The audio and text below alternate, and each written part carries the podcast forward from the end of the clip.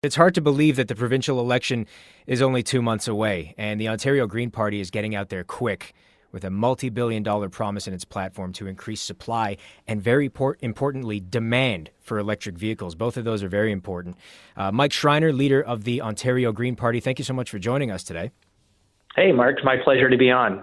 So, governments have already announced measures to build EVs here. You've got the upgrades to the Alliston Honda plant coming, uh, the battery plant in Windsor. Those are sort of multi level governmental announcements. One plank of your plan that I find really interesting uh, that you don't really hear much about is the minerals involved in manufacturing electric vehicles. You want to make that process a lot more collaborative and working with Indigenous communities. Uh, discuss.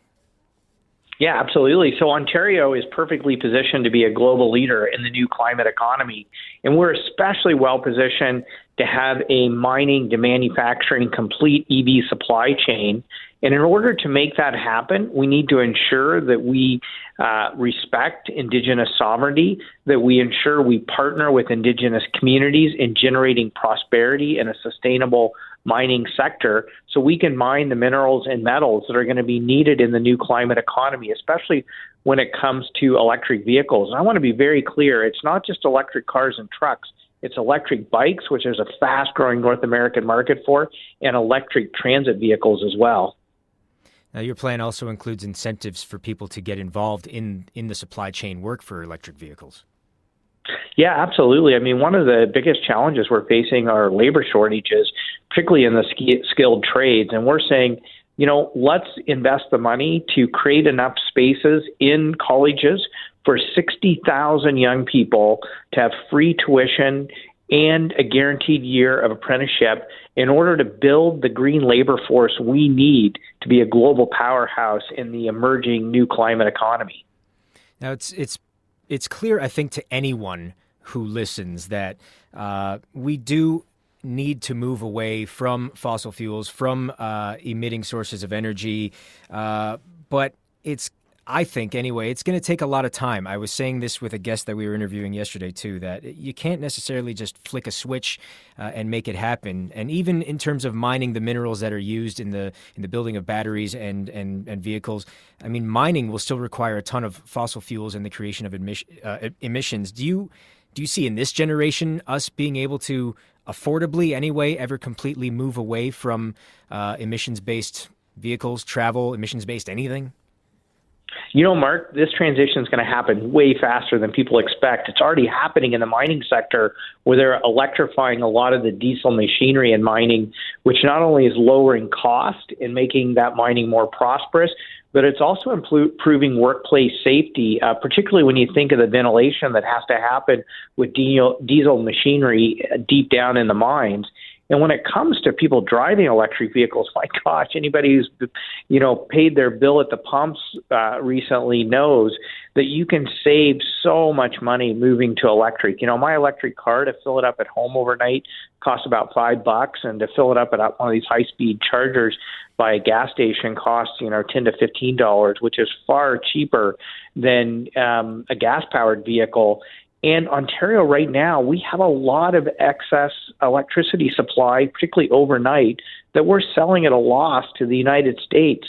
Why don't we put that in Ontario cars, helping Ontario Ontarians save money so they can avoid going to the pumps in the first place? You bring up a, a point about electric vehicles and, and how much you love yours. And a lot of people that I know love theirs. I've driven a Tesla once for a story that I was working on, and I fully admit it was a very cool vehicle. I couldn't afford one anyway, but I would love to drive one someday. But uh, what you just said sort of brings up a question in my mind about owning an electric car in an urban environment, especially where we continue to be building up now. More and more people who are getting into the home owning market, if they even can, don't necessarily have their own house, their own property. They're living in condo buildings, apartment buildings, and chargers pretty much anywhere in the city, but especially in places like that, seem to be hard to come by. I know in my building there was one guy who had a Tesla at one point, and he was plugging it. He had an adapter, and he was plugging it into an outlet in his underground parking lot. I think that was more meant for the maintenance guy to use than than anything else. And I think he kind of got scolded by uh, building management, and I don't think he's using it anymore. What would you do to allow people who live in multi-residential buildings and you know several floors up to be able to charge their vehicles? Yeah, it's a great question, Mark. And first of all, I want to just say, you know, my Chevy Bolt uh, costs less than forty thousand dollars a year, so you don't have to, you know, buy the high end Teslas to be able sure, to sure. drive electric. But we absolutely have to roll out charging infrastructure. There's no doubt about it. Every uh, parking lot uh, in the province of Ontario should have electric chargers in them. We should have on street electric charging as well. You're seeing that in most European cities now. You're starting to see it in places uh, in, in Quebec as well because people will need to be able to charge. Uh, for sure. But you're seeing that roll out. Government can play a role both in helping finance um, the installation of electric chargers, making changes to the building code to require electric charges in new buildings, something the Ford government ripped out of the building code, unfortunately.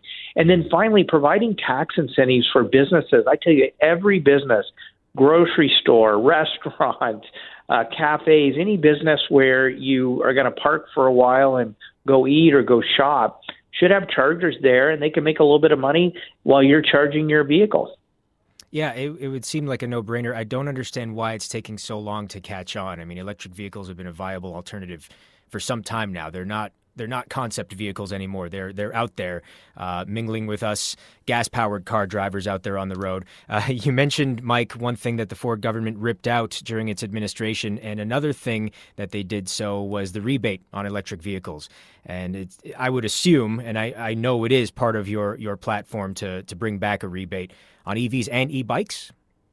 Absolutely, yeah. No, we're talking about a cash incentive of up to ten thousand dollars to purchase a fully electric vehicle, and a thousand dollars to purchase an electric bike. And you know, I tell you, electric vehicles they're rolling out fast. I mean, if anybody watched the Super Bowl this year, literally every car commercial was an electric vehicle.